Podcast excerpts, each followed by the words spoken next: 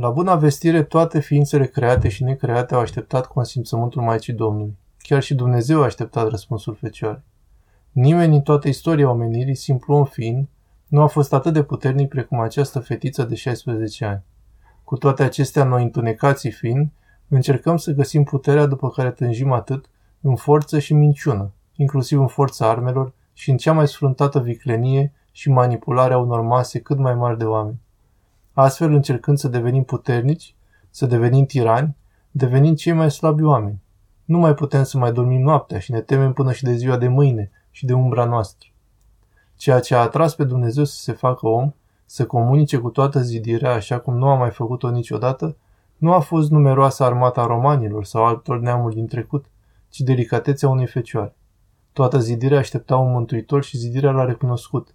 Mai puțin oamenii, cu puține excepții, printre care și fecioara. Dumnezeu într-adevăr se descoperă celor zmeriți și se opune celor mândri. Poate că suntem de acord cu cele scrise mai sus, însă nu știu câți dintre noi ne vom lupta pentru a dobândi smerenia și curăția, având ca exemplu pe Maica Domnului. Noi tot o optică umană căzută, o optică a forței și a urii avem.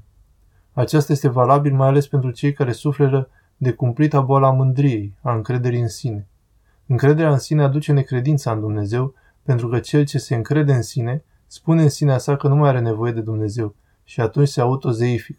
Pentru că aceasta este cea mai mare distorsiune cognitivă de care poate suferi cineva. În mod necesar, cel ce merge pe această cale și nu se pocăiește ajunge la bol de nervi. Cu cât se adâncește în păcat, cu atât mai mari vor fi și afecțiune nervoase și duhovnicești de care suferă. Pe de altă parte, cel ce nu mai crede în Dumnezeu, pentru a nu dispera, în mod necesar va crede în sine însuși și iarăși va fi prins în reacția în lanț de mai sus. Credința în Dumnezeu, deci, nu reprezintă un act oarecare și cu valențe relative. Credința corectă în Dumnezeu reprezintă singurul mod de a ne salva de absurd și a da sens vieții noastre.